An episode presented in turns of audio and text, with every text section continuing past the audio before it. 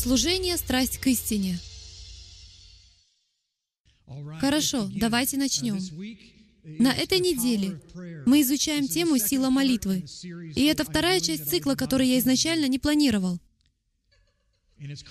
И она называется «Я вижу облако». Вы можете в конце поставить соответствующую песню в исполнении Jesus Culture. Кто из вас желает увидеть облако? Послушайте, каким образом я получил эту тему. Прошлый четверг в моей жизни было так много темных облаков, больше, чем в последнее время, и я научился любить дождь. Позвольте повторить это. Я научился любить дождь. Посмотрите, что происходит с нами в детстве. Дети любят дождь. Они выбегают на улицу и веселятся под дождем. И их не беспокоит, что за окном всего 5 градусов. Им нравится играть под дождем. Что же говорят родители? Нельзя, ты подхватишь воспаление легких. Видите, мы все преувеличиваем.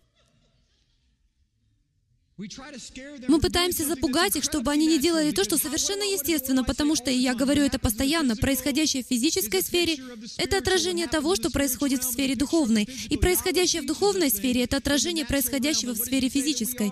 Яхве учит нас в естественной сфере, и что Он говорит о нас, что мы дети? Что же Он говорит детям? Пустите детей приходить ко мне. Поэтому естественное влечение детей выбегать и играть под дождем должно кое-чему нас научить, дамы и господа. Нам не следует бояться бурь в своей жизни. Дети даже не думают о том, что молния может ударить их по голове. Случалось ли когда-либо во всей истории человечества такое, чтобы ребенка под дождем ударила молния? Все, что хотят делать дети, это топать по врагу. Видите, это все, чего желают дети. Они сами этого не знают, но они чему-то нас учат. А что же делаем мы, взрослые? Когда начинается дождь, мы закрываем дверь на замок, убегаем и прячемся, как маленький щенок. Я бы хотел вам предложить, когда вы увидите приближающиеся тучи, бегите к ним, ибо вам нечего бояться, говорит Господь Бог. Но вам нужно отличать Его облако от облака врага. И именно об этом мы сегодня поговорим. Поэтому я очень хотел назвать сегодняшнее учение «Я вижу облако». Поскольку слишком долго Джим Стейли не очень хорошо видел в своем мирке, я был слеп ко многому и мог видеть только в одном направлении. Пока что-то еще не привлечет мое внимание, и тогда я смогу видеть уже в другом направлении. Но когда ты ведешь машину, это опасно. Поэтому я всегда беру с собой одного из своих детей. Папа, а, да, хорошо. Да, да, я видел, что там с той стороны. И клянусь вам, что по обочинам дорог устанавливают ограничители скорости именно для меня, поскольку без них я бы уже 10 раз в году погиб. Невероятно, насколько громкие эти ограничители. Слава Господу!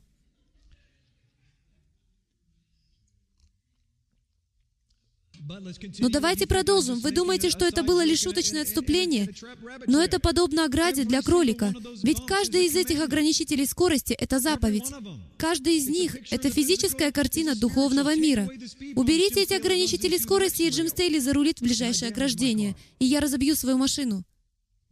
Божье ограждение Торы или сборника инструкций Писания — вот что сохраняет нас на верном пути, чтобы мы могли двигаться по шоссе. Итак, давайте начнем. Так получилось, что глава Торы на эту неделю, если кто-то не знает, что такое главы Торы, то это подобно плану прочтения Библии за один год. То есть это чтение Торы, первых пяти книг Библии за один год. Иудеи разделили первые пять книг на части для каждой недели, как бы на один укус. Эта недельная глава называется Бешалах. Все скажите Бешалах. Вы произносите как американский еврим. Вам надо говорить с ударением на «ах». У румынцев получается превосходно. Давайте еще раз попробуем. Бешалах. Уже лучше. Сейчас вы чувствуете это в горле. Теперь проглотите, хорошо? И это значит, когда Он послал. Это невероятно. Возвращаясь к моей истории, в четверг я сказал, «Отец, я вообще не понимаю, о чем ты хочешь, чтобы я учил на этой неделе. Что ты хочешь сказать? У меня нет своего плана, но что ты хочешь сказать?» Так я молился. И через пять минут он мне ответил, «Я хочу, чтобы ты говорил про облака». Я спросил его, «Отец, что ты хочешь этим сказать? Ты что, серьезно? Ты хочешь, чтобы я говорил про облака? Что ты имеешь в виду, говоря, что мне нужно говорить про облака?» И он сказал, «Я хочу, чтобы ты закончил Неемию и перешел к главам Торы». Я говорю, «Хорошо». Я начал и дошел до 21 стиха в Исходе. Там сказано, «Господь же шел пред ними днем в столпе облачном, показывая им путь, а ночью в столпе огненном, светя им, дабы идти им и днем, и ночью. Не отлучался столб облачный днем и столб огненный ночью от лица народа. И я сказал, а, вот почему ты хочешь, чтобы я говорил об облаках. Я же думал, ну какие там облака? У меня нет высшего образования. Я думал, ну облака так облака. По-моему, когда говоришь об облаках, то можно подразумевать лишь две вещи. Либо те облака, которые на небе, либо те, которые окружают мою голову, поскольку большую часть времени это происходит со мной. Моя голова каким-то образом летает в облаках. Но отец сказал, нет, я желаю, чтобы ты говорил о моем облаке. Я желаю, чтобы ты говорил о моем облаке. Поэтому сегодня мы будем изучать его облако. И я думаю, что для вас это будет так же удивительно, как и для меня. Это связь послания и голоса, который Яхве желает донести до вас лично, либо то, как Он желает вывести вашу голову из облаков и ввести в свое облако. Ничего не происходит, пока не появится Его облако. Давайте продолжим.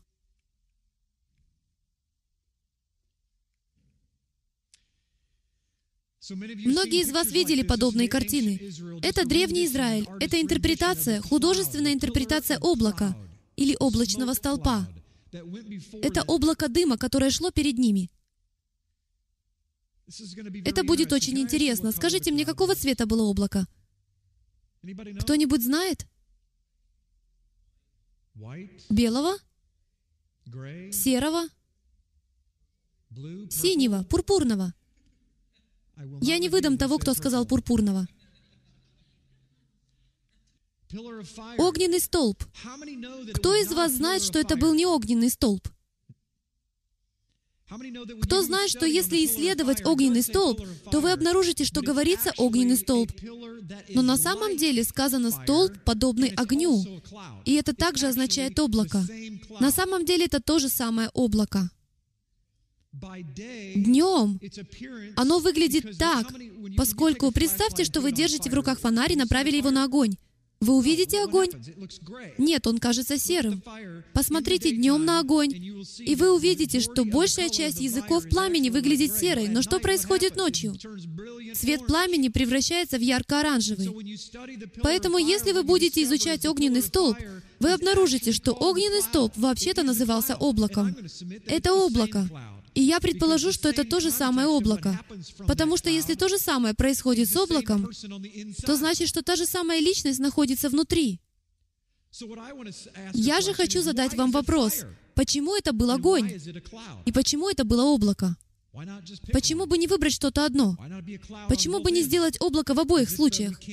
Из-за того ли, что мы не можем увидеть облако ночью? Хм, да, может, по этой причине. Давайте откроем это для себя по мере продвижения по теме. Исход 14.19. «И двинулся ангел, Мелех Элохима». Между прочим, от слова «мелех» происходит слово «царь». Это то же самое слово. Вы знаете об этом? На иврите это то же самое слово. Итак, Царь Божий, Ангел Божий. Интересно, кто это? Шедший пред станом Израилевых, и пошел позади их. Двинулся и столб облачный от лица их, и стал позади их. Видите, я подкрепляю то, что только что говорил. Это то же самое облако. Здесь сказано, что облачный столб, шедший перед ними, пошел и встал позади них.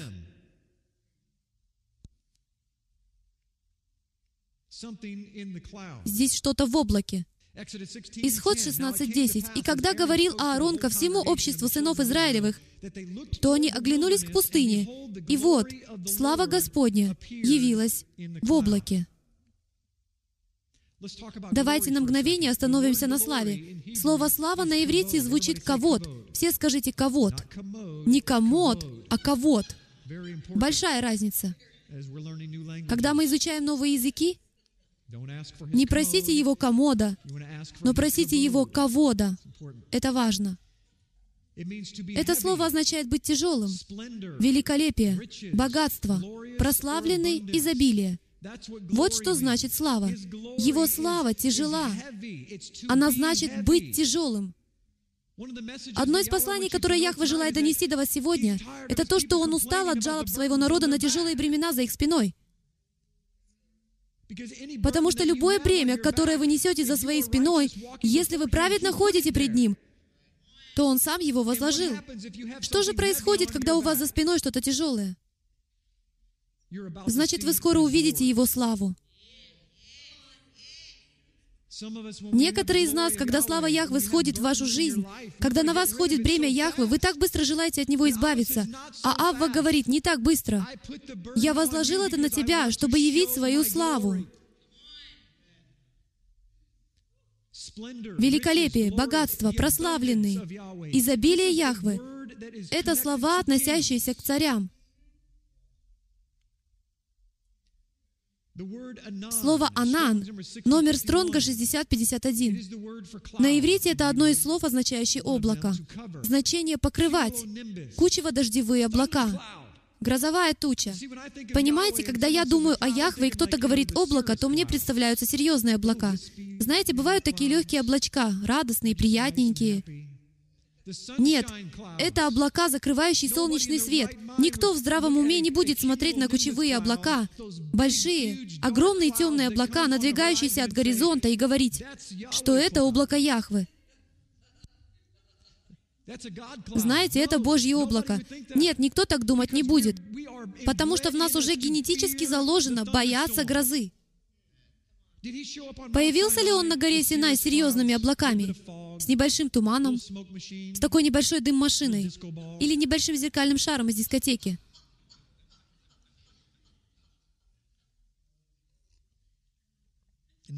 Вовсе нет. Он появился с огромным темным облаком. Я видел облако в видении. Я его видел. Оно было подобно и у кого-то еще было в точности такое же видение. Верите вы или нет, но я об этом не знал. Мы видели это с разницей в 8 лет, и как минимум одна часть видения повторялась. Я видел ураган над храмом. И ураган не был похож ни на один виденный вами. Это был гигантский ураган, кружащий над храмом. Он был окрашен во все цвета, которые вы когда-либо видели. И более того, это было похоже на радугу, которую вращал в воронке перст Божий. Изнутри храма исходило сияние, и его было видно снаружи. Это были темные дождевые облака. Причина, по которой я твердо верю, что это видение было от Господа и было подобно тому, что они видели на горе Синай, в том, что не может быть большей бури. Не может быть большего облака, согласитесь? На этой планете нет более мощного облака, чем ураган. Нет ничего, что могло бы принести больше повреждений и больше дождя, причем одновременно. Я верю, что порой Яхве появляется в бурях, но вместо того, чтобы принять эту бурю, считая ее чистой радостью, мы укрываемся и упускаем Божий голос. Мы упускаем Его славу. Слово «анан» происходит от однокоренного слова, номер стронга которого 6049, означающего «покрывать», «действовать скрытно». Слушайте внимательно, поскольку это взорвет ваш разум как мина. «Покрывать», «действовать скрытно». И это все слово «облако». Таким образом, он находится в облаке. Создавать видимость, вызывать воображение, предсказывать, спиритизм, создавать облако. или пристегните ремни, наблюдать времена. Позвольте повторить, поскольку Яхве пытается донести до нас определенную картину о происхождении данного облака. Почему он выбрал именно облако? Он мог бы выбрать дерево, и вообще он мог бы избрать все, что угодно. Это могла бы быть гигантская бабочка, Но он избрал облако, поскольку он понимает свой язык. Ведь слово «облако» имеет смысл сотворения, вызывания воображений, создавания облака через наблюдение времен. Это происходит скрытно. Что является самым главным оружием против врага? Что уничтожает врага быстрее всего? Что не дает вам согрешить? Это молитва. Понимаете, молитва, само понятие молитвы, причина, по которой облако включает в себя смысл вызывать воображение и спиритизм, это то, что кто из вас знает что-либо об оккультизме или колдовстве, о восточном или африканском колдовстве. Именно этим они и занимаются. Колдуны курят трубки, либо что-то еще, чтобы создать облако. Внутри же облака они произносят заклинания. И делают они это в определенные оккультные дни, не в любой день. Для викингов новенькие, держите свои шляпы. Это было пасхальное воскресенье. Викинги в наши дни могли бы вам сказать такое. Мы не понимаем, почему христиане отмечают наш праздник. Это же праздник богини Иштар. К чему же я клоню? По нашу сторону забора. Ведь все злое — это в сущности все искаженное доброе. Вы согласны с этим? По нашу сторону забора, чтобы вызвать воображение нашего Господа, мы молимся. Это именно так и происходит. Это произошло, когда священники воздавали Господу славу. Явилось такое плотное облако славы, что они были вынуждены остановиться, поскольку они не могли видеть. Когда мы наблюдаем времена по календарю Яхвы, праздники Господа, Его выходной, каждый седьмой день, шаббат, когда мы наблюдаем эти времена, и потом входим в свою тайную комнату и начинаем просить перед нашим Богом, взывать, переживая духовные роды, то что-то проявляется в духовном мире. Библия говорит, что каждый раз по вашей молитве направляются ангелы. И насколько вы рождаете в молитве, настолько сильный ангел и будет послан. Это не из Библии, но я верю, что это от Господа. На прошлой неделе мы говорили про однорукого ангела. Глубокая молитва с родами вызывает сильных ангелов. Яхве слышит это скрипучее колесо. Я подтвержу это вам немного позже. Но понимаете ли вы следующее? Облако Яхвы. Это не было такое маленькое легкое облачко, это было кучево дождевое, темное, черное грозовое облако. Не верьте мне на слово, я вам сейчас это подтвержу. Это то же самое облако, которое явилось на горе Синай. Левит 16.13 говорит, «И положит курение на огонь пред лицом Господним, и облако курения покроет крышку». Хесед, которое над ковчегом откровения, дабы ему не умереть. Что же там происходило? Позвольте привести вам небольшой экскурс в историю Древнего Израиля о системе жертвоприношений. Во внешнем дворе Скинии был медный жертвенник. Из-под него брали угли и вносили их на жертвенник курения, который находился внутри Скинии собрания, внутри мешкана. Священники брали угли, клали их на жертвенник курения, и, конечно же, возгорался огонь, сжигалось курение и поднимался дым. Дым же не мог никуда уйти, поскольку это было внутри помещения. Поэтому он накапливался и окружал престол Божий. Библия говорит, что человек не может узреть лицо Яхвы. Он скрывает себя, он утаивает себя. Он ставит между собой и нами преграду, туман, если хотите. Дым курения наполняет храм, наполняет святое святых, обволакивает херувимов и крышку ковчега, и является Он. Где? В облаке. Что же представляет собой это курение? Кто из вас хотел бы купить себе благовоние? Это очень классное благовоние. Если какое-то благовоние приносит славу Яхве, я хочу его себе. Псалом 141 стих говорит, «Господи, к Тебе взываю, Поспеши ко мне. Внемли голос умоления моего, когда взываю к Тебе.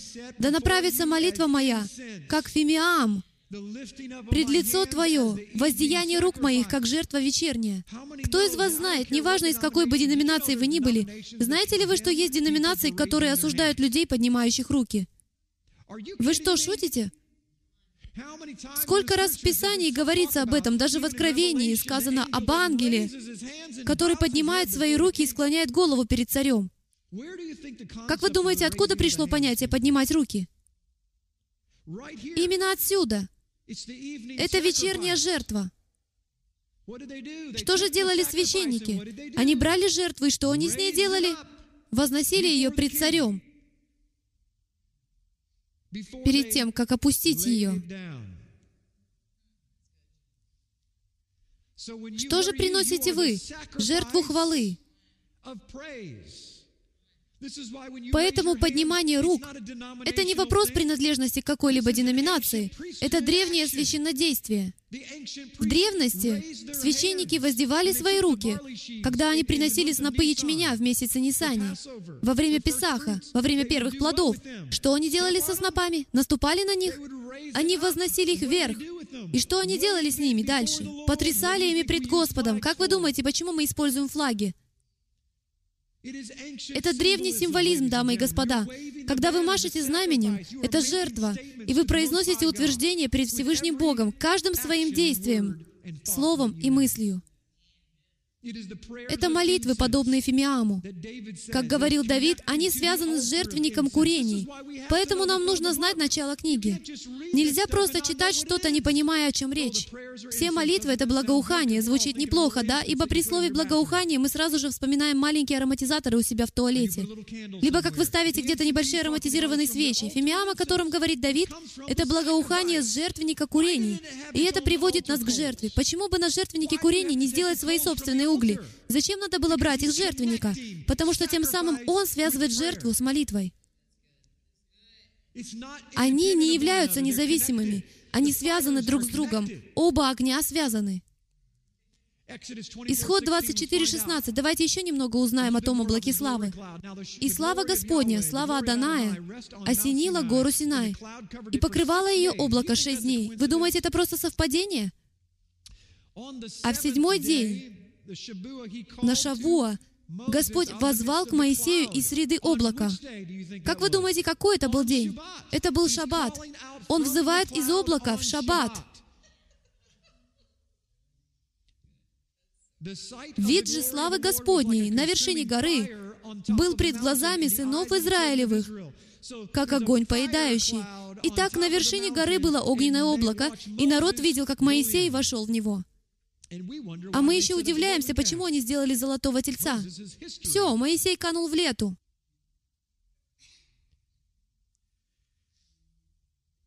Стих 18. «Моисей вступил в средину облака и взошел на гору, и был Моисей на горе сорок дней и сорок ночей». Я не знаю насчет вас, но я не могу представить себя на месте израильтян и не подумать, что Моисей умер. Они видели огонь на вершине горы и видели, как Моисей вошел прямо в него и пропал на сорок дней. Разве кто-нибудь не пришел бы к выводу, что Моисей превратился в тост? Тост Маше. Исход 19, стих 9. «И сказал Господь Моисею, «Вот я приду к тебе в густом облаке, дабы слышал народ, как я буду говорить с тобой, и поверил тебе навсегда». И Моисей объявил слова народа Господу. Позвольте вас спросить, с научной точки зрения, густое облако означает что? Что в нем? Вода, аллилуйя. У нас сейчас урок науки. Если облако легкое, значит в нем мало воды. Если облако густое, значит в нем много воды. Моим. Хорошо, послушайте, это для тех из вас, кто еще не знает, я говорил это множество раз. Этот урок иврита очень важен. На иврите слово «вода» звучит как «моим», а слово, означающее «небеса», Шемаим. Оно создано из двух слов — Шем и Маим. Шем означает имя, то есть Хашем — это имя. А Маим значит вода, то есть само слово «небеса» буквально означает имя воды.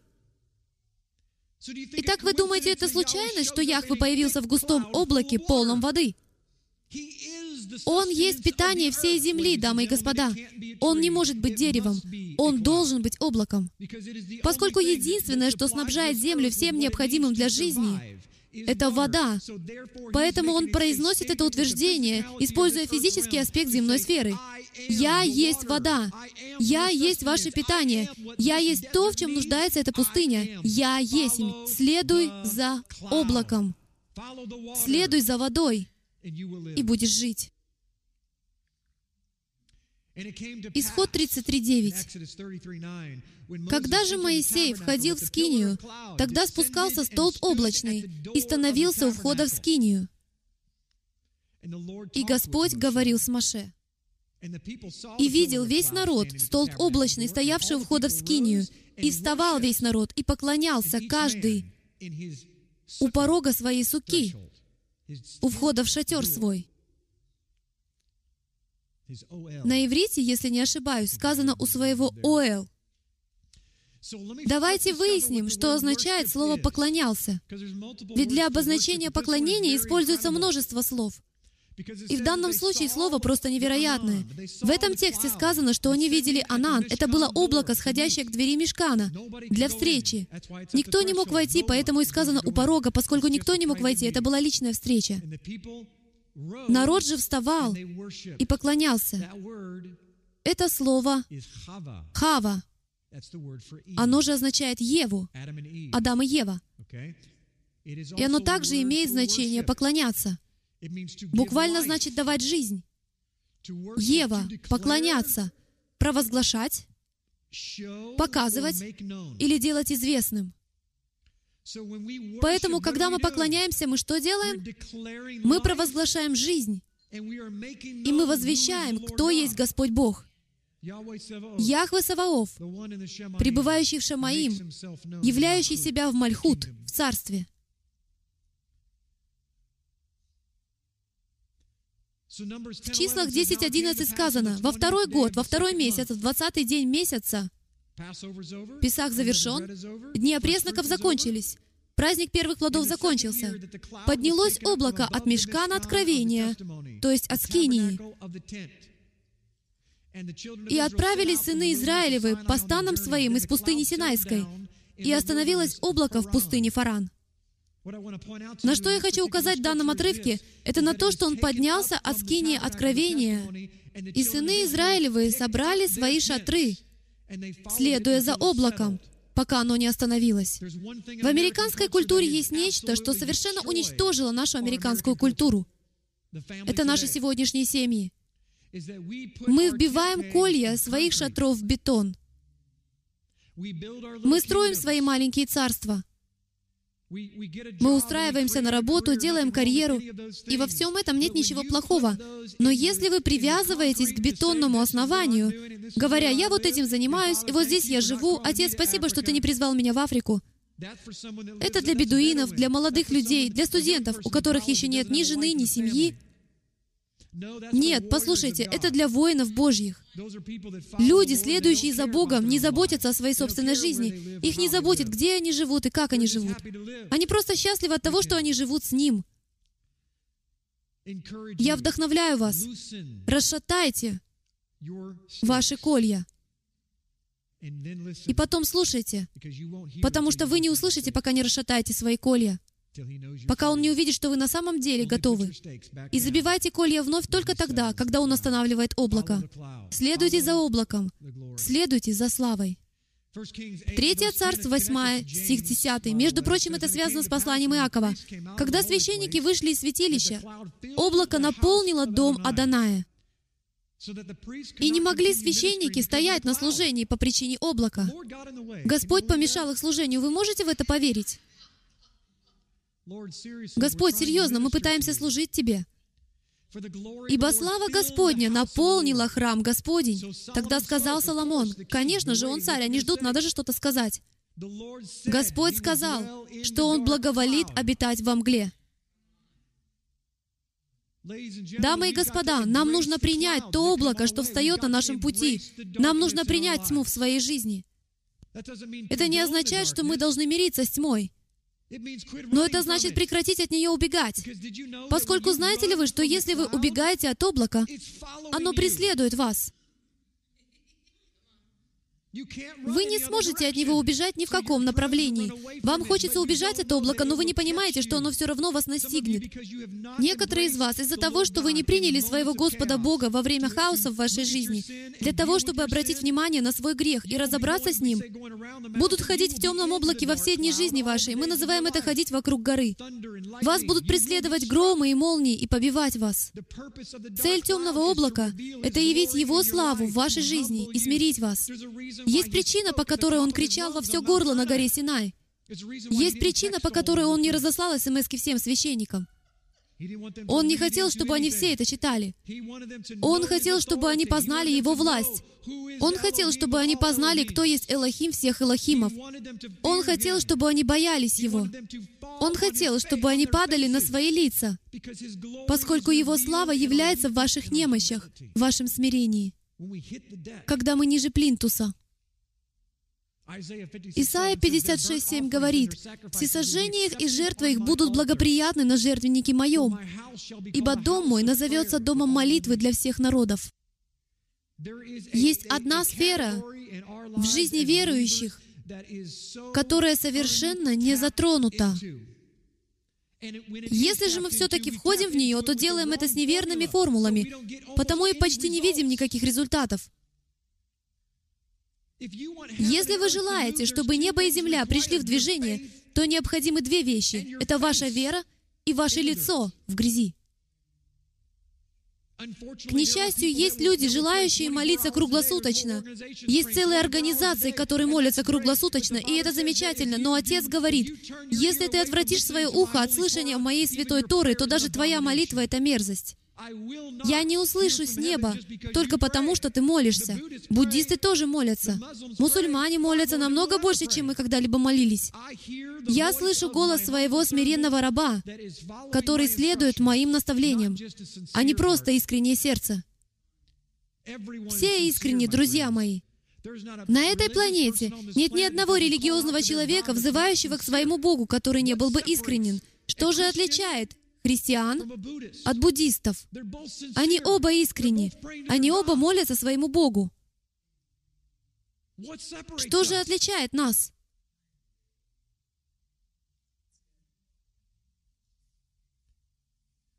Мы не только взываем к имени Бога всех богов, но мы делаем это так, как Он сам сказал.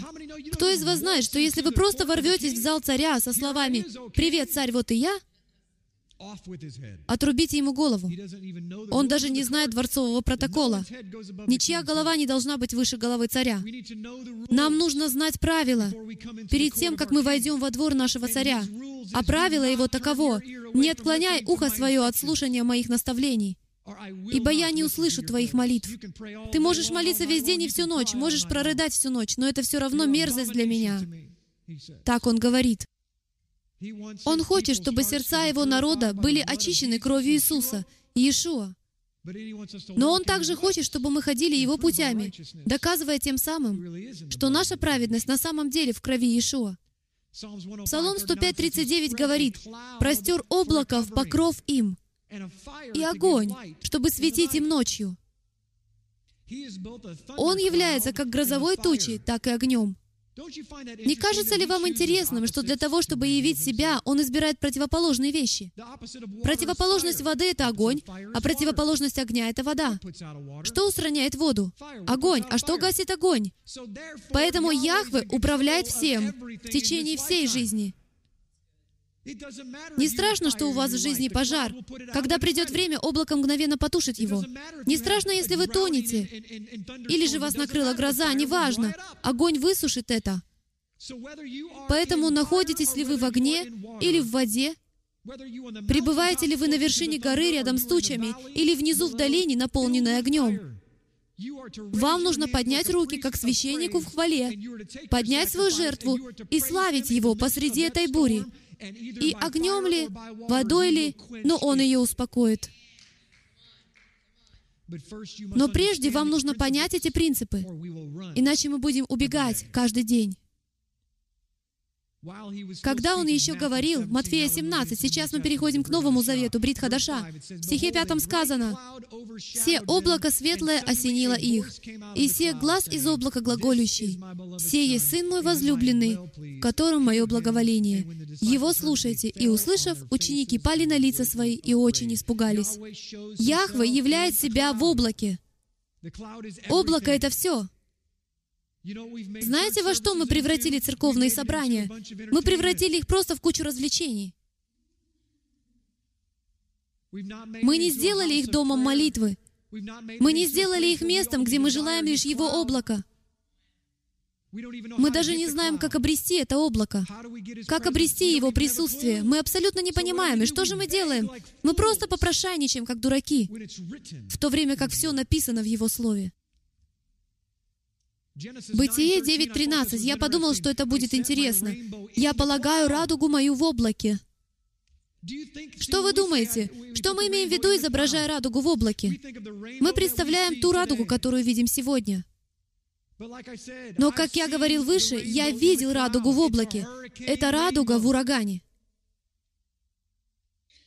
Сегодня это радуга в облаке. Вы думаете, это без причины?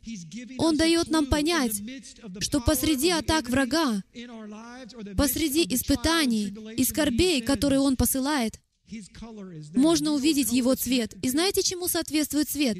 Его характеру. Мы даже говорим так в наши дни. Цвет этого человека. Если он злой, какого он цвета? Красного. Тот человек спокойный, он спокойного цвета. И это синий, так ведь? Итак, у всех у нас есть цвет нашего характера. А цвет характера Яхве — это все-все цвета. Это и ярчайший белый, это все цвета радуги, и его видно в облаке. Вы не сможете увидеть Божий характер ни в каком другом месте, дамы и господа. А чтобы увидеть радугу, вы должны быть в облаке. Должен идти дождь. Илия взошел наверх кормила. В третьей книге Царств 18.42, я люблю это место, Илия был весьма сильным пророком, не так ли? Сказано, «И наклонился к земле, и положил лицо свое между коленами своими. Кто-нибудь был в таком положении? И сказал отроку своему, «Пойди, посмотри к морю». Тот пошел и посмотрел, и сказал, «Ничего нет». Это была засуха. Вы помните эту засуху? Ее вызвал Илия. Теперь он хочет вновь вызвать дождь. Я верю, что он был весьма сильным пророком, если он мог прекратить дождь на три с половиной года.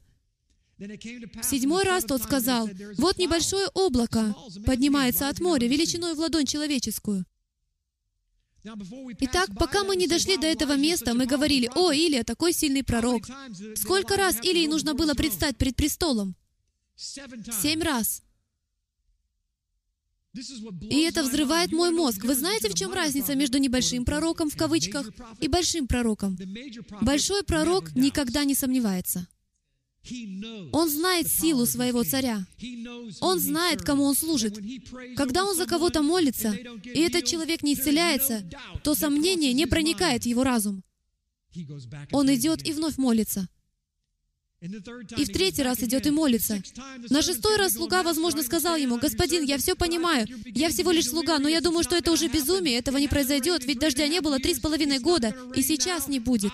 Очевидно, что Яхва не слышит вас. Господин, должно быть, вы во грехе». Но здесь есть два момента, которые я отмечаю. Сила Илии и отсутствие сомнений. Его вера, побивающая все рекорды. И слуга, который просто делал свою работу. Он делал то, о чем его просил Господин. Вы делаете, что вам говорит Господин? Или же делаете это только тогда, когда то, о чем Он просит, совпадает с вашими желаниями? Я больше не молюсь той молитвой. Очевидно, Господь не хочет, чтобы я был богатым. Возможно, ты прав. Я больше не молюсь такой молитвой за того человека. Я молился за него 18 раз, и он до сих пор не исцелен. Ясно, что Господь хочет воскресить его из мертвых. Может и так, но твоя ответственность — не сомневаться и не колебаться. Или ты будешь как волны морские, развиваемые ветром. И представьте, что произошло. Появилось облако размером с ладонь, маленькое, как человеческая ладонь, но в течение нескольких минут оно заполонит все небо, неся с собой такой гром и молнии, и дождь, которых Израиль доселе не видел. Исайя 19.1. Пророчество о Египте. «Вот Господь воссядет на облаке легком и грядет в Египет». На облаке. От Луки 21.27. «И тогда увидят Сына Человеческого, грядущего на облаке, силу и славу великую». Кто из вас знает, что означает облако? Это удивительно, оно означает две вещи. Это молитва Его святых, и также это Его ангелы. Так говорит Библия. Это великое облако свидетелей. Это Его ангелы, которые шепчут со скоростью миллиона километров в час, как торнадо. Он грядет со всем небесным воинством. Вот что сказано. Вы видите здесь связь? Если нет, позвольте я подскажу. Молитва приносит облако. А что является облаком? Ангелы. Даниил, 9 глава. Только для того, чтобы вы не подумали, что я сам это придумал. Даниил молился, и что произошло? Был послан Гавриил. Облако, дождь, ответ. Это вода с неба, явленная через Малахим, то есть ангелов, посланников. Это посланники, которые маскируют и защищают своего царя. Они возвещают его славу. А слава царя — это что? Это его свита. Это великая процессия царя, его слава. Они являют его славу. Это армия Божья. Когда вы молитесь, то посылаются целые армии. Вы вызываете облако. Понимаете ли вы, что это не просто ангелы, которых вы вызвали, и они создают облако? Чем больше вы молитесь, чем усерднее вы молитесь, чем дольше вы молитесь, чем больше вы переживаете роды в духе по Библии, тем больше высвобождается ангелов, посылаются больше армий, а чем больше ангелов, тем больше облака, и тем больше идет воды. Она оживляет иссушенную землю, и является лицо Яхвы, Его по ним, Его присутствие, Его лицо является в облаке. Оно не является каким-либо другим образом. Он не рисует на синем небе маленькое личико с улыбкой. Нет, ваши молитвы вызывают темные грозовые тучи. Вы, может, даже молитесь так. Это самая опасная молитва, которой я молился. Наверное, раз шесть за всю свою жизнь. Отец, приведи меня туда, где мне нужно быть. Кстати, это просто репетиция. Не нужно больше туч, брат. Я больше этого не вынесу. Мне нужно на пляж хотя бы на неделю, хорошо? Господь, возьми меня туда, где мне нужно быть. Видите, если не закрываешь глаза, то не считается. Господь, приведи меня туда, где мне надо быть, чего бы мне это ни стоило. Когда вы молитесь такой молитвой, и приходит гигантская буря, не думайте, что это сделал враг. Господь использует врага. Враг — это просто пешка. Откройте со мной Библию на Неемии 6 главе.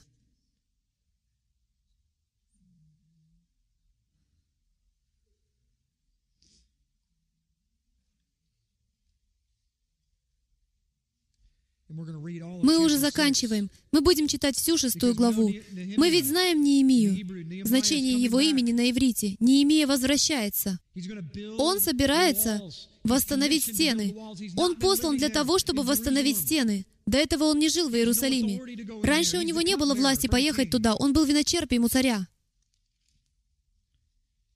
Но Господь дал ему слово и видение, и вложил в его сердце желание вернуться в Иерусалим и восстановить стены. И враг, имя которого было Санавалат Товия Гешем Аравитянин, постоянно доставлял Неемии неприятности. Наконец он построил стену, в шестой главе сказано. Когда дошло до слуха Санавалата и Товии, и Гешема Аравитянина, и прочих неприятелей наших, что я отстроил стену, и не оставалось в ней повреждений. Впрочем, до того времени я еще не ставил дверей в ворота. Тогда прислался Навалат и Гешем ко мне сказать, «Приди и сойдемся в одном из сел на равнине Она. Они замышляли сделать мне зло, но я послал к ним послов».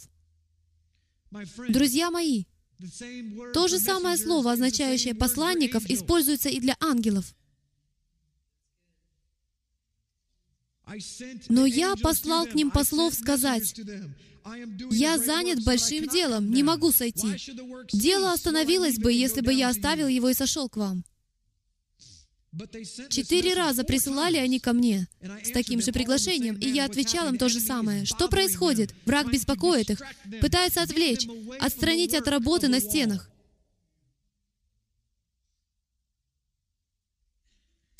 Что же ответил Неемия?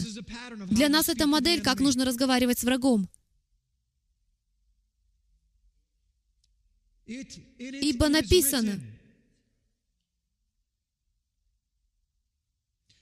Враг говорит, в нем было написано, «Слух носится у народов», и Гешем говорит, будто ты, иудеи, задумали отпасть, для чего и строишь стену, и хочешь быть у них царем, по тем же слухам.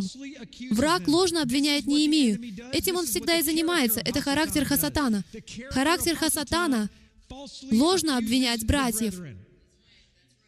Всегда. Это его трюк номер один — по нему всегда можно определить, что сатана стоит за чем-либо или за кем-либо, когда произносится обвинение. Ведь братья у Яхвы не обвиняют других братьев. Никогда. Даже если человек пойман в прелюбодеянии, никогда не должно быть обвинения. Есть личная встреча, и есть лидеры, которые стараются с любовью привести человека к покаянию. Никогда не произносится обвинение. Обвинение — это средство Хасатана. Даже Иешуа не обвиняет. Он просто судит. И пророков поставил ты, чтобы они разглашали о тебе в Иерусалиме и говорили, «Царь Иудейский!» И такие речи дойдут до царя. Теперь они ему угрожают. Итак, приходи и посоветуемся вместе. Враг пытается шантажировать Неемию. Но я послал к нему сказать, «Ничего такого не было, о чем ты говоришь. Ты выдумал это своим умом». Ибо все они стращали нас, думая, опустятся руки их от дела сего, и оно не состоится. Но я тем более укрепил руки мои. Пришел я в дом Шимаии, сына Дилаи, сына Мегитавелова, который был тайным осведомителем. И он заперся и сказал, «Пойдем в Дом Божий». Он шпион, не имея говорить со шпионом, не зная об этом. Враг проник на самом высоком уровне. Вам это знакомо?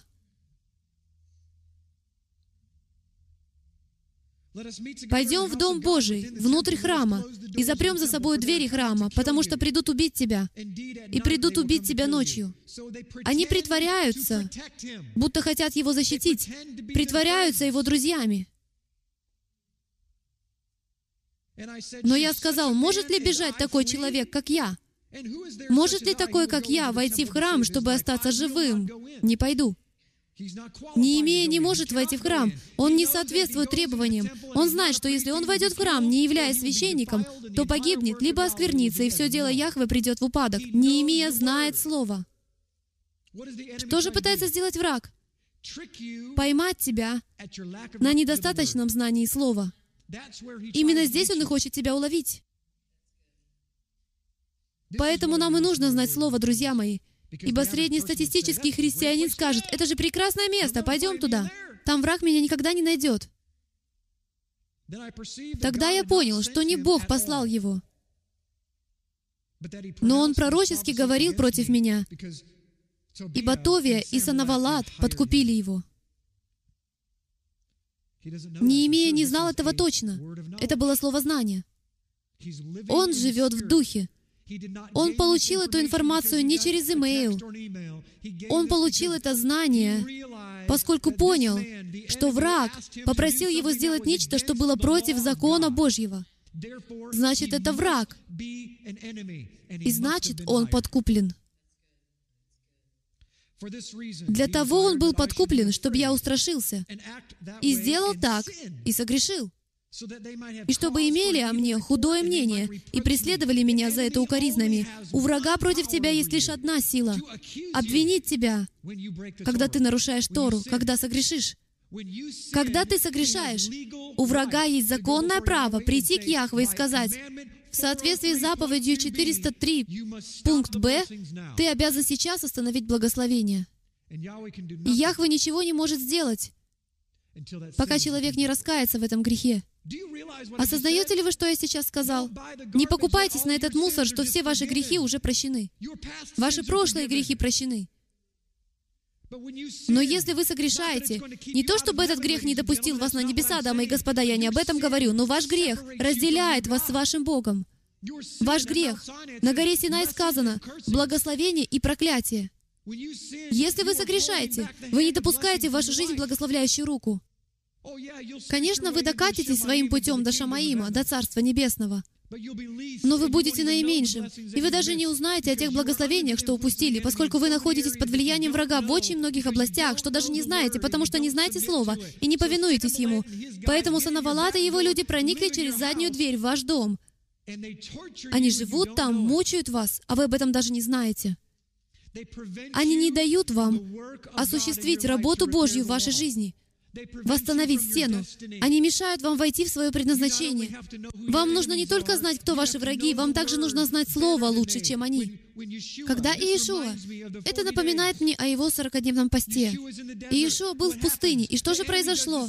Враг делает свою ту же самую вонючую работу, пытается заставить его сделать что-то против Слова. Что же ответил Иешуа? Написано, и процитировал слово, ставя врага на свое место. Понимаете? Трюк, на котором враг пытался поймать Иешуа, был следующим. Если бы Иешуа поклонился ему, или же превратил камень в хлеб, враг отдал бы ему все города. Это звучит как очень возвышенная цель. Но ты не знаешь, что в тот момент, когда ты нарушишь Божье Слово, «Я завладею землей». Я могу отдать тебе царей над городами, но завладею всей землей, поэтому ты под моей властью. Не покупайтесь на уловки врага.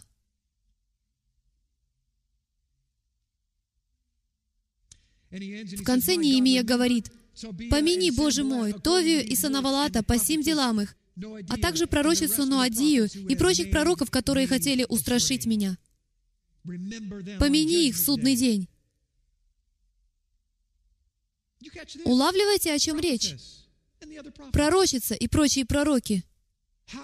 Как им удалось внедрить своего шпиона?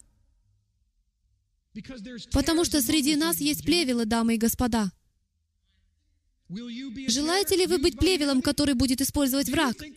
Вы думаете, этот шпион не считал, что поступает правильно? Думаете, почему шпионы такие сильные? Они обольщены и убеждены врагом, что борются за правое дело. Они хотят вывести Неемию на чистую воду. Ведь Неемия не должен этим заниматься. Возможно, враг пришел и сказал шпиону, «Смотри, если Неемия восстановит стены, то он поставит себя царем. Наверное, он для того это все и делает, что хочет стать царем. Если он сделает себя царем, то он пойдет против другого царя. А если он пойдет против другого царя, Иерусалим вновь падет, и все вновь развалится. Тебе нужно спасти Неемию. Иди и убеди его, что его хотят убить». Вот так это случается.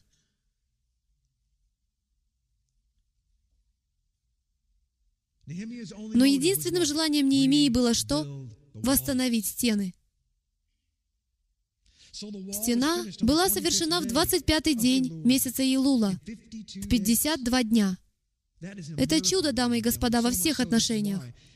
Когда услышали об этом все неприятели наши, и увидели это все народы, которые вокруг нас, тогда они очень упали в глазах своих. Почему они упали в глазах своих? Потому что они поняли и догадались, что в этом должна была быть рука Яхвы. Иначе это не осуществилось бы никаким образом. И на прошлой неделе мы изучали то, что они делали это с молитвой и постом. С этого все и началось. Дело Божье не совершается вашими руками, друзья мои. Оно совершается вашими коленями и руками. В седьмой главе, сороковом стихе сказано, «Но город был пространен и велик, а народа в нем было немного, и домы не были построены». Это взрывает мой мозг, поскольку это мне говорит о том, что их приоритеты были очень четкими.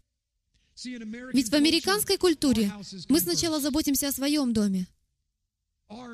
Наша жизнь стоит на первом месте, если хотите. Мы ставим себя на первое место. Мы не отдадим на дело Божье свое время, таланты, сокровища, потому что нам нужно копить на пенсию. Вы что шутите? Мне же еще нужно выплачивать за свой дом в Нью-Мексико. Я не могу отдать это. Я не могу сделать то.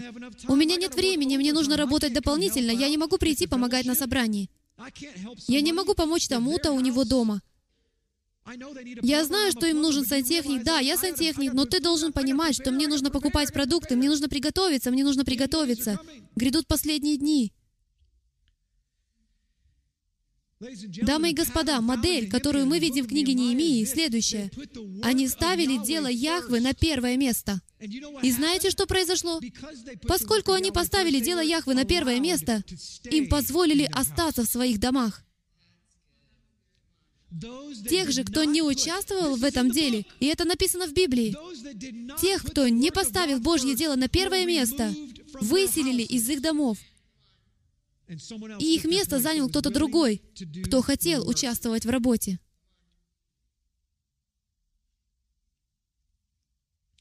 Переходим к началу восьмой главы, первый стих. «Когда наступил седьмой месяц, и сыны Израилевы жили по городам своим». В седьмом месяце вам нужно знать календарь Израиля. Вам нужно знать библейский календарь. Вам нужно знать Божий календарь, чтобы понять, насколько это невероятно. Когда начались работы?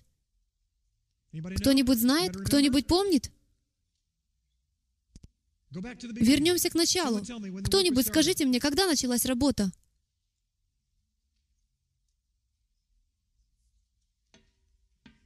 У вас есть 10 секунд.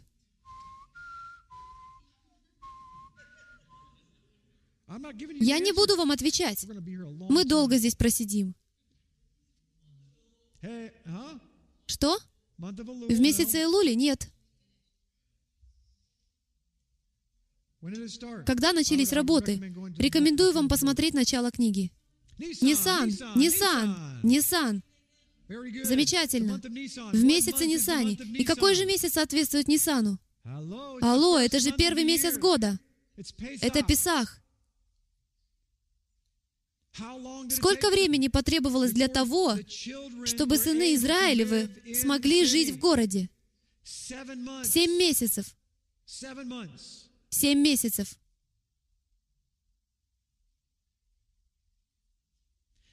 Сколько времени потребовалось на... Я думаю, что это в книге Откровения. Вообще-то нет, это в пророках. Но там идет речь о последнем времени. Сколько времени израильтянам потребовалось на то, чтобы сжечь все оружие в конце времен? Все оружие врага. Семь лет. Есть концепция очищения.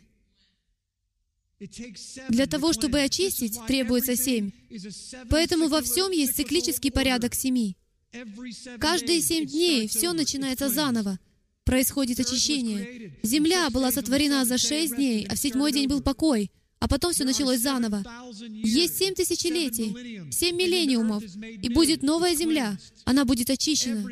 Все происходит по семь, все. На седьмой месяц Работа была завершена, и сыны Израилевы стали жить в своих городах. 52 дня продолжались работы, но полное очищение и безопасность наступили в месяце Тишрей.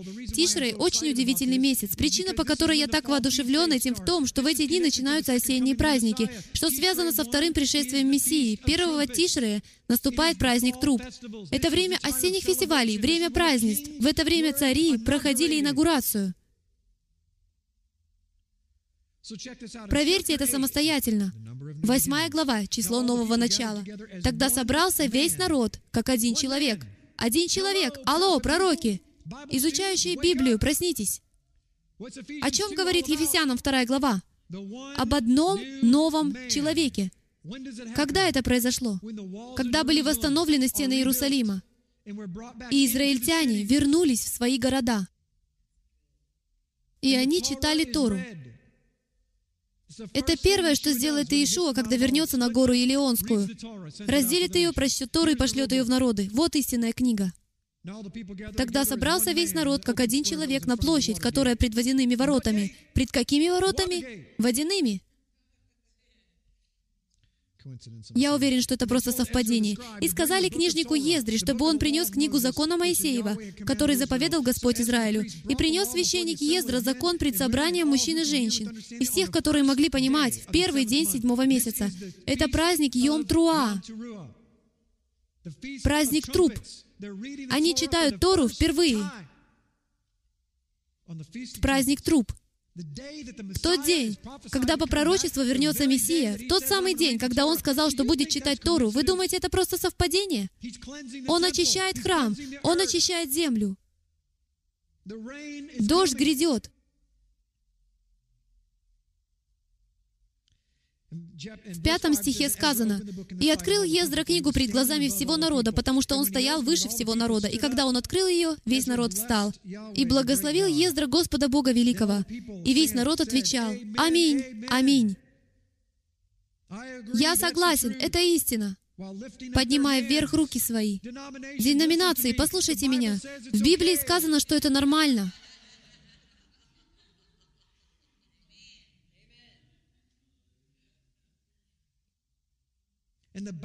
И поклонялись, и повергались пред Господом лицом до земли.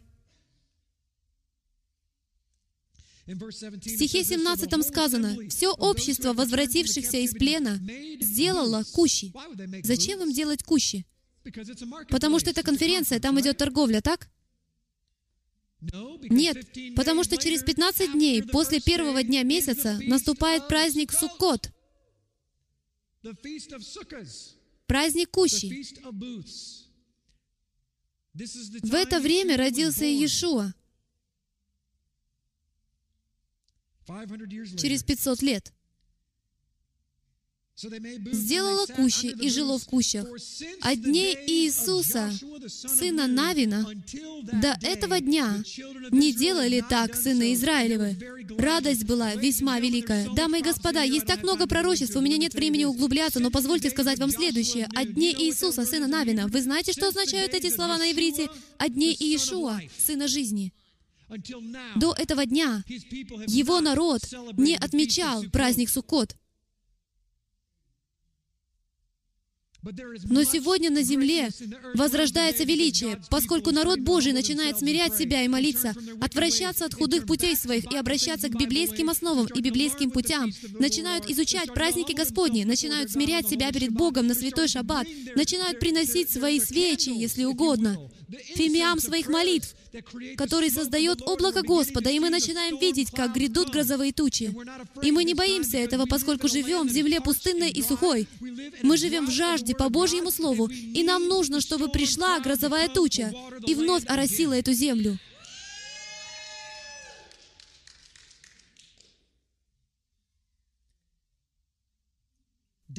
И читали из книги Закона Божия каждый день, от первого дня до последнего дня, и праздновали праздник семь дней. А в восьмой день по празднеству по уставу.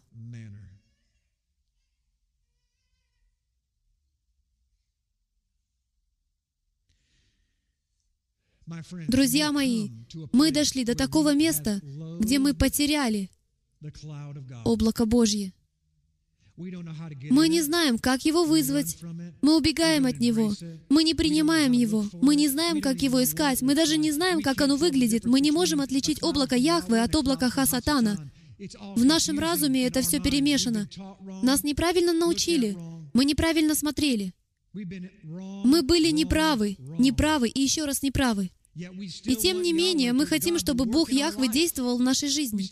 И Он действует по своей невероятной благодати и милости. Надеюсь, что после этого учения вы поймете, что Его благодать намного больше, чем вы когда-либо думали. Теологи правы, говоря, что мы живем в эпоху благодати. Но они не знают, сколько благодати нам дано. Ведь эпоха благодати уже почти закончилась. Яхве требует, чтобы его священники омыли себя и одели одежды праведности. Одежды спасения предназначены только для спасения. Яхве же требует от своего народа святости, поскольку он не вернется за своей невестой, полной пятна и порока. Я закончу на следующем. На прошлой неделе я бросил вам вызов выделить 30 минут в день. 30 минут, 30 ничтожных минут из 24 часов, которые вы можете провести с Господом Богом и молиться с Ним. Пребывать в Его присутствии, пропитываться им. Кто из вас, делая так, обнаружил, что молится больше 30 минут?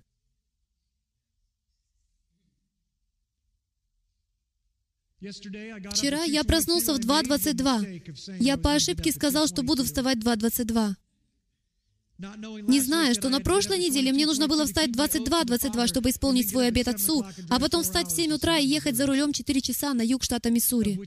И в первую ночь, когда родилась моя дочь, она вообще не спала.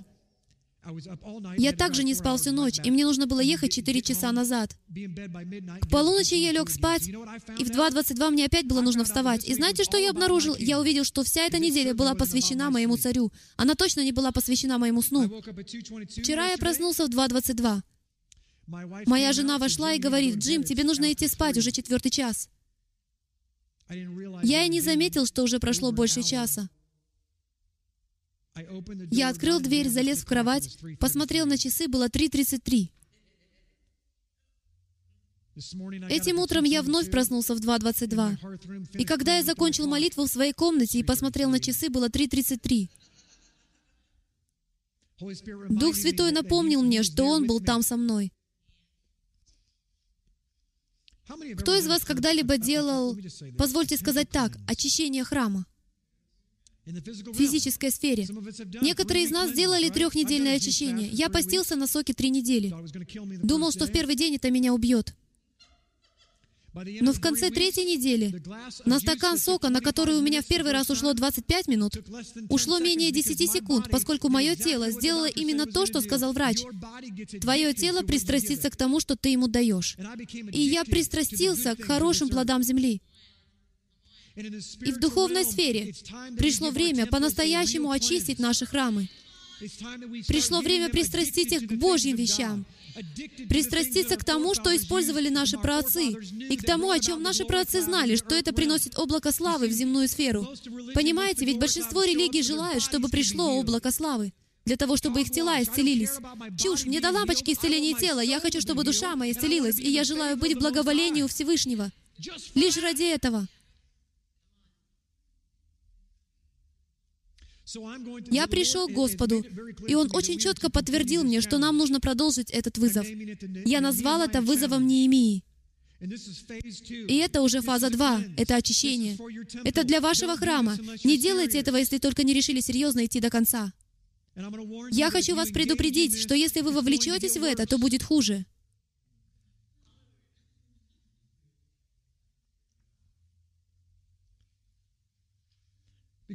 Потому что вызов нацелен на то, чтобы вас укрепить. Я даю вам свое слово, поскольку мой Бог дал мне свое слово, что если вы пройдете этот вызов от начала до конца, то ваша жизнь уже не будет прежней. Вы уже не сможете не встать и не поклоняться своему царю в молитве. Вы будете просыпаться без будильника, и вы будете ждать этого, поскольку ваше тело пристрастится к тому, что вы ему даете. Вы пристраститесь к присутствию Всевышнего. Итак, вызов Неемии. Для тех из вас, кто смотрит нас в интернете, это чуть ниже пасторских заметок. Вы можете скачать и распечатать это. Для тех из вас, кто не молитвенный воин, если вы пройдете эти два листа бумаги, то в вашем молитвенном поясе ежедневно будет два часа молитвы. Это то, что дал мне Господь. Мы молились по 30 минут в день. Теперь мы повышаем планку. Если вы смотрите нас сегодня впервые, если сегодня среда или четверг, сегодня. Начните это сегодня. Этот вызов не только для данной группы людей. Это должен быть постоянно продолжающийся вызов. поскольку народ Яхвы должен быть очищен. Библия говорит, если смирится народ мой и будут кормить бедных, если смирится народ мой и будут поклоняться на инструментах, если смирится народ мой и будет жертвовать больше денег, если смирится народ мой и сказано, если смирится народ мой и будут молиться. Это самое первое, это формула. Это самое мощное влияние. Другого нет. Люди спрашивают меня, Джим, откуда у тебя столько благословений в жизни? Я скажу формулу, я не принимаю решений. Никогда. Каждое когда-либо принятое мною решение было катастрофическим. Поэтому я сижу, ожидаю, когда он примет решение, и я просто соглашаюсь с ним. Я очень хороший соглашатель. Итак, первое. Мы будем молиться по часу в день, один час. Боже правый, Джим, целый час. Где я смогу найти час? В самом деле, проснись в 2.22, и у тебя будет час.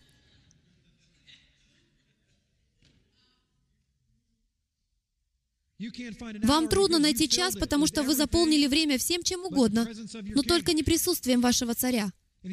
Вот как мы это сделаем. Это для того, чтобы вам помочь. Я записал это, поскольку сам так делаю. Это старый способ, но он поможет, особенно тем из вас, кто еще не привык к такому. Покайтесь. Покайтесь за все осознанные и неосознанные грехи. Попросите Отца открывать вам те сферы вашей жизни, которые не угодны Ему. Покайтесь за грехи вашего дома и дома вашего отца. Никогда не смейте приходить к вашему Господу Богу без покаяния. Вы не сможете предстать пред престолом, не провозглашая на свою жизнь кровь Иешуа и не исповедуя свои грехи. Это формула. Вы не сможете найти в Библии молитву, которой молились патриархи, и которая бы не начиналась с покаяния. Они знали формулу успеха. Как предстать перед царем. Второе — запретите врагу. Повелевайте и говорите врагу прямо. Прикажите ему прекратить ослеплять ваши глаза в тех сферах, в которых вы были обольщены, а вы об этом не знали. Заметьте, я не сказал, начните молиться за своего супруга. Вероятнее всего, именно ваши глаза ослеплены. Это крайне важно, поскольку вы можете находиться под влиянием врага и даже не знать об этом, настолько это важно. Я не могу передать, насколько это важно. Вы должны связать врага и просить, чтобы Отец открыл вам глаза на обольщение в вашем сердце. Это молитва, которой никто не молится, поскольку никто не молится о том, что не приходит ему на ум. Вы молитесь только о том, что вы видите, что по большей части беспокоит вашу плоть. И первая молитва из ваших уст после покаяния — это просить Отца показать вам, где враг влияет на вашу жизнь, а вы этого не знаете, где он скрывается. Свяжите все наследственные проклятия, закройте все двери, открытые через травмы в вашей жизни, и покайтесь в ваших личных грехах. Третье. Обратитесь к тем сферам, где вы переживаете трудности, и одно за одним. напомните врагу, что он не имеет власти и силы в вашей жизни и не имеет права украсть ни одного благословения из вашей жизни. Когда вы покаялись, когда запретили врагу переходить к хвале, как вы можете осмелиться предстать перед царем и начать просить его о том и об этом? Ведь он ваш царь. Вы должны оказать ему уважение и благоговение, которого он заслуживает. Хвалите Его за то, кто Он есть, и за то, что Он сделал. Хвалите Его святое имя. Хвалите Его за то, что есть в вашей жизни. Неважно, как вы себя чувствуете, победителем или проигравшим. Благодарите Его за все, что Он вам уже показал в вашем духовном пути. Скажите Ему, какая это привилегия быть жертвой и пострадать за Него, и что мы все равно не сможем приблизиться к той жертве и страданиям, которые Его Сын перенес за нас. Молитесь подробно и со страстью. Знаете почему? Потому что для Него это важно. Если желаете переполнить ваш разум хвалой, если желаете принести своему царю то, что он заслуживает, прочтите псалмы со 144 по 150. Это великолепный способ прославить его. И также это будет по Писанию. Часть 4 в этом вызове. Спросите его, о чем вам молиться. Это еще одно, чего люди вообще не делают. Мы приходим к Отцу со своим списком Санта-Клауса длиной в пару километров, и мы точно знаем, о чем его упрашивать. Откуда вы знаете, что Он хочет, чтобы вы за это молились? Будьте поосторожнее с тем, за что вы молитесь. Не молитесь о том, чтобы девушка, сидящая рядом с вами, стала вашей женой. После вы можете пожалеть об этом. Лучше молитесь о Его воле. Молитесь, чтобы Он вам проговорил. Это есть штиль в самом центре шторма.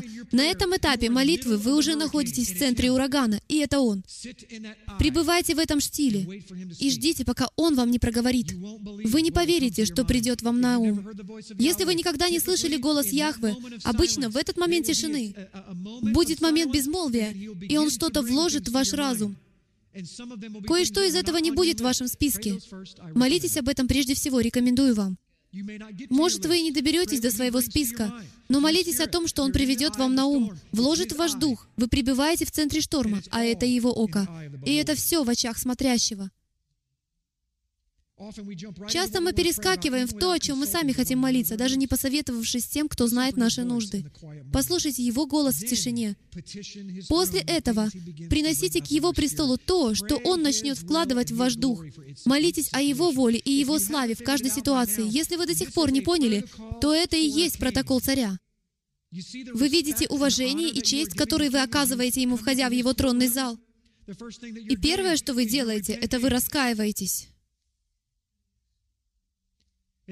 И потом эти Товия и Санавалат проникают за вашей спиной, когда вы в молитве строите стену. Повернитесь и запретите им, прикажите убираться из тронного зала. Скажите, что у них нет силы и власти над вами, и вы не будете слушать их. После этого хвалите царя. Потом спросите его, «Мой царь, а чего ты хочешь? Что я могу сделать для тебя?» После этого молитесь за свою жизнь. Некоторые говорят, молитесь сначала за других, а в конце за себя. Нет, это не так действует. Вы молитесь за свою жизнь, потому что то, что я вам расскажу, настолько важно, что вы, возможно, не сможете молиться за нужды других, пока не помолитесь за себя. Первое, о чем вы должны для себя просить, это мудрость, не деньги. Хотите быть богатым, как Соломон? Вы никогда не будете богатым. Если вы хотите иметь такое же богатство, как у Соломона, молитесь о мудрости, чтобы вести его народ, потому что для Яхвы важно лишь то, пасете ли вы овец. Поэтому первое, о чем вы должны молиться, это о мудрости. Без нее все остальное не важно. Это то, чего просил Соломон, и потом этой мудростью он мог руководить целым царством. Финансы, взаимоотношения и все аспекты жизни зависят от того, имеем ли мы ум Божий. Просите, умоляйте об этом, как о глотке воды. В притчах 3.13 говорится, «Блажен человек, который снискал мудрость, и человек, который приобрел разум, потому что приобретение ее лучше приобретения серебра, и прибыли от нее больше, нежели от золота. Она дороже драгоценных камней, и ничто из желаемого тобою не сравнится с нею. Я пролил за это много слез. То, о чем я умолял больше, чем о чем-либо другом в моей жизни, это мудрость. Самостоятельно я не могу принять правильное решение. Второе. Молитесь о страхе Божьем. Притча 1.7. Начало мудрости — страх Господень. Вы должны бояться Его, должны понимать, что это значит. Притча 8.13. Смотрите внимательно. Страх Господень — ненавидеть зло. Гордость и высокомерие и злой путь и коварные уста я ненавижу. Далее, притча 15.16. «Лучше немногое при страхе Господнем, нежели большое сокровище, при нем тревога». Вы видите, как он связывает качество характера Всевышнего с сокровищем. Молитесь о понимании, развлечении и о знании. В притчах 2.3 сказано, «Если будешь призывать знание и взывать к разуму, если будешь искать его как серебра и отыскивать его как сокровище, то разумеешь страх Господень и найдешь познание о Боге». Это все связано. Вам нужно искать этого и взывать к Богу об этом. Вы удивляетесь, почему не получаете ответ на свою молитву? Вы не знаете формулы. Прочитайте пророков и их молитвы. Они взывали к Богу, начиная с покаяния, запрещали врагу, хвалили своего царя, и только потом говорили о своей просьбе, и обычно они начинали с себя самих. Молитесь о том, чтобы Он открыл и взрастил ваши духовные дары. Молитесь, чтобы Он уничтожил всякую гордость в вашей жизни. Мы уже перешли ко второму часу.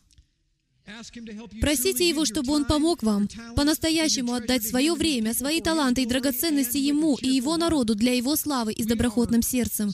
Мы эгоистичные люди. Мы хотим всего для себя.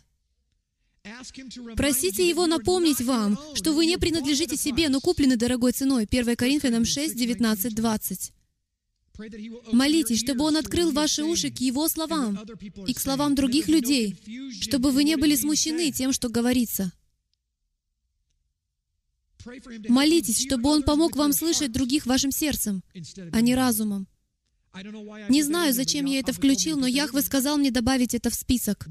Возможно, сейчас происходит много смятения. Мы уже почти закончили. Молитесь, чтобы Он помог вам слышать других вашим сердцем. Просите, чтобы Он забрал всякий яд с ваших уст. Просите, чтобы Он помог вам говорить жизнь вашему супругу, вашим детям и другим людям.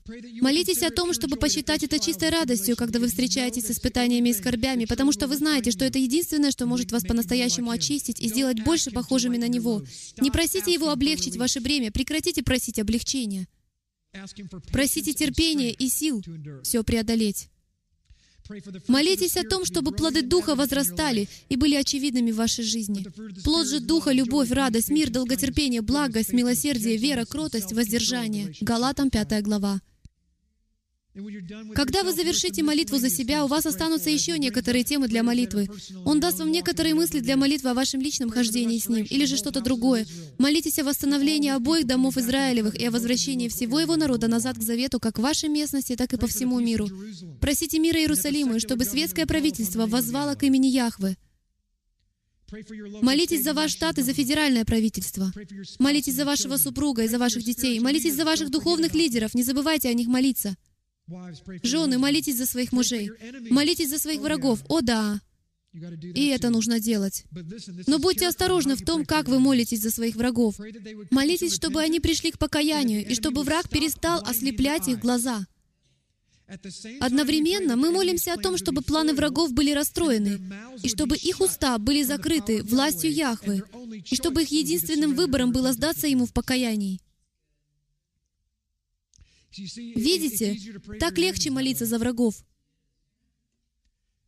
Поскольку, когда Библия говорит «молитесь за врагов ваших», мы думаем, «О, Господь, пусть они познают Иисуса, мы же их любим». Нет, мы их на самом деле не любим. Мы все люди, и наши враги — это наши враги. Трудно любить своих врагов. Поэтому вам нужно молиться за своих врагов. Но Библия говорит в Псалмах 3, 4 и 5 и в других местах, что когда вы молитесь за своих врагов, молитесь, чтобы их уста были закрыты.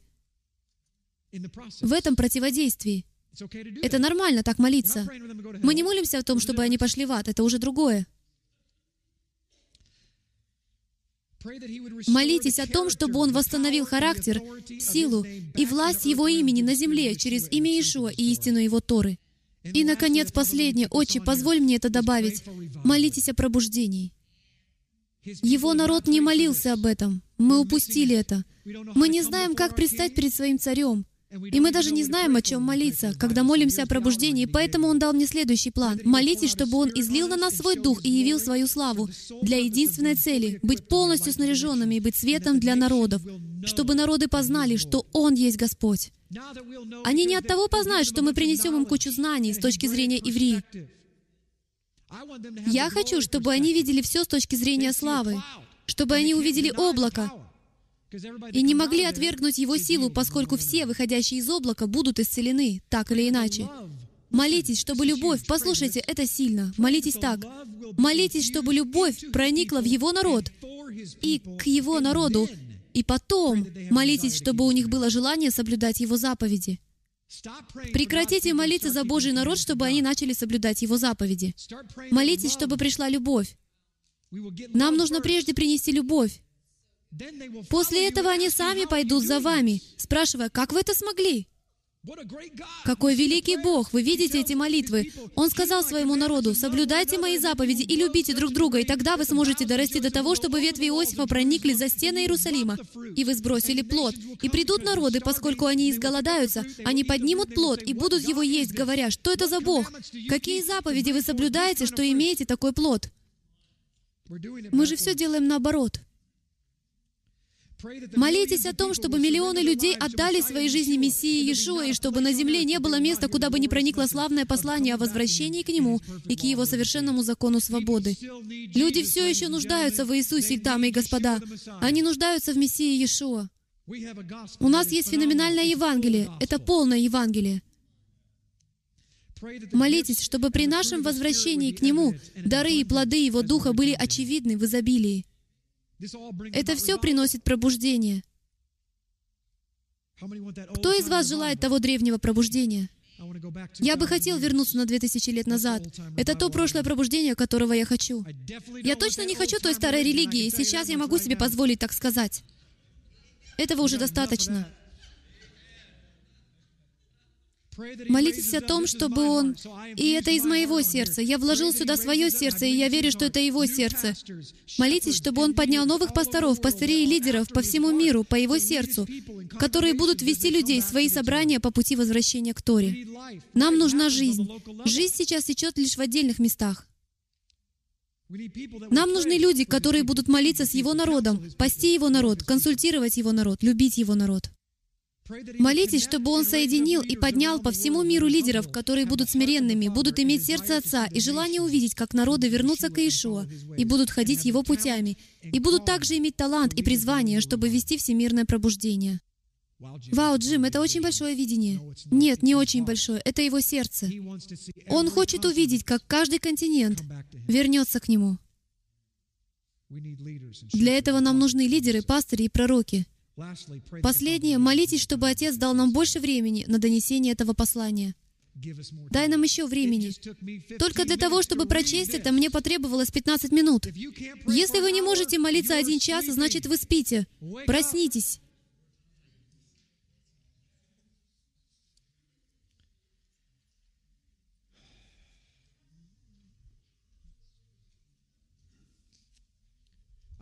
Я закончу так же, как я закончил на прошлой неделе.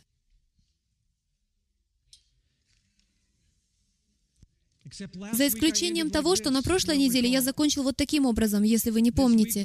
На этой неделе мы заканчиваем вот так. Вам нужно распознать силу, которая у вас есть. Я прошу всех до единого, кто сейчас слышит мой голос, тысячи из вас сейчас по всему миру. Вы представляете города, нации, государства, страны, целые континенты. Может быть, вы единственный там. Я прошу вас принять вызов Неемии я прошу вас вставать на колени на один час в день в течение семи дней беспрерывно. И я прошу вас, будь это среди ночи или среди дня, найти тихое место и молиться этой молитвой одновременно с нами. В этот раз мы не будем назначать время, потому что Ава сказал, нет, я хочу, чтобы мой народ молился круглосуточно. По всему миру тысячи людей будут делать это. Если вы примете этот вызов и встанете на колени перед вашим царем, то мы увидим, как начнется пробуждение, потому что мы увидим, как облако славы начнет появляться, ангелы будут посланы, придет грозовая туча, она сначала появится величиной с ладонь, но к тому моменту, когда оно дойдет до вашей земли, оно покроет всю землю, и придет дождь от Шамаим, и мы исцелим эту землю. Но это начнется, когда народ Яхвы смирит себя и будет молиться. Отец, я предстаю перед Тобой. Пожалуйста, встаньте сегодня перед вашим царем. Яхве, мы приходим к Тебе. Отец, мы больше не будем только лишь держать свои щиты веры. У воинов есть не только вера. У нас есть меч Духа, который есть Слово Божье. Отец, Ты говоришь нам, что если мы хотим подчинить свои мечи, то прежде всего нам нужно склонить свои колени. Поэтому со щитом в своей левой руке и с мечом в правой. Отче Яхве, Ты сказал мне, что то, что происходит на небесах, проявляется на земле, поэтому я символически держу этот меч за всех людей, в любой земле, в любой стране, в каждом колене и в каждом языке.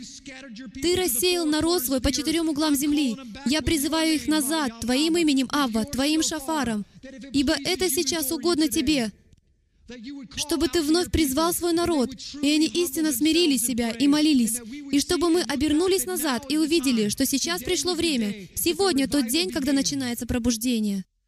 Сегодня тот день, когда были посланы ангелы, и будет не только одно единственное облачко, но облака покроют всю землю. Так же, как делал Илия в книге царств. Он молился семь раз, чтобы пришло облако и прекратилась засуха. Я провозглашаю во имя Мессии Иешуа, что засуха Слова Божьего исчезнет. Она прошла. И, Авва, Ты приведешь свое облако славы, и зальешь дождем слово на свой народ, и зальешь на свой народ силу, которая есть в Твоем святом слове. Привлеки свой народ к молитве. Отец, выведи нас из нашей зоны комфорта. Дай нам возвать к Тебе. Помоги нам возопиять. Если для того, чтобы поставить нашу страну на колени, мы все должны потерять свою работу, то пусть так и будет. Отец, если это требуется, то сделай это. Мы лучше будем взывать к Тебе сейчас, иначе Ты заставишь нас взывать. Выведи нас из Египта, Отец, до того, как нас поработят. Освободи народ свой. Освободи народ свой. Освободи народ свой. Отец, приведи воинов, и не имеющим уши, чтобы слышать, открой их уши, Яхве. Дай им страсть быть Твоими воинами. Ты не просишь ничего меньшего, чем сделал Твой Сын. Дай нам умереть для себя и для этих наших бессловесных денег, и для тех царств, которые мы строим, для наших планов, для своих путей. Дай нам умереть ради Тебя. Дай нам бросить свои сети и последовать за Тобой. Двенадцать человек изменили этот мир. Отче, вот я, используй меня. Служение стрелы Ефраима существует только благодаря пожертвованиям верующих, как вы. Чтобы обеспечить выживание этого служения, пожалуйста, посетите страницу «Помощь» на www.ephraimzeros.com. Нам нужна ваша поддержка.